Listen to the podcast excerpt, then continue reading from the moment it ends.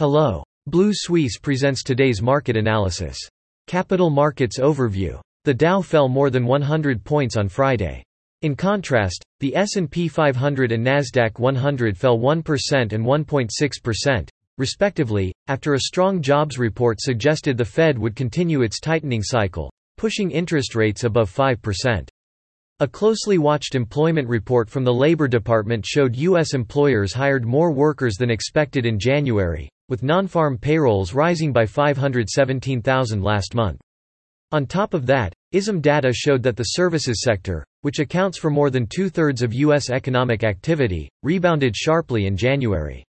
Traders also digested disappointing earnings results from Alphabet, -2.7%, and Amazon, -8.4%. which weighed on them, while Apple rebounded from early losses to rise 2.4%. The NASDAQ 100 gained 4.1% for the week, marking its fifth straight weekly gain. The S&P 500 rose nearly 2%, its second straight weekly gain, while the Dow fell 0.1%. On Friday, the Canada S&P/TSX Composite edged higher to 20,750 on the back of a stronger-than-expected U.S. jobs report and the Federal Reserve's plans to raise borrowing costs. The energy sector rose 1% due to higher oil prices. In addition, unlike the U.S. NASDAQ, which is dominated by technology, the Canadian technology sector rose 0.7%, led by OpenText. This is because the information management software company's performance is optimized.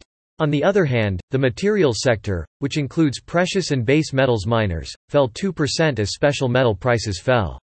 Among individual stocks, Methanex rose 7.4% after reporting better-than-expected quarterly results, while Canada Goose rose 14.3% after falling more than 28% in the previous session.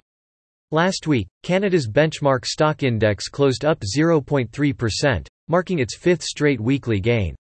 That's all for today. You can read more on our website at bluesuisse.com.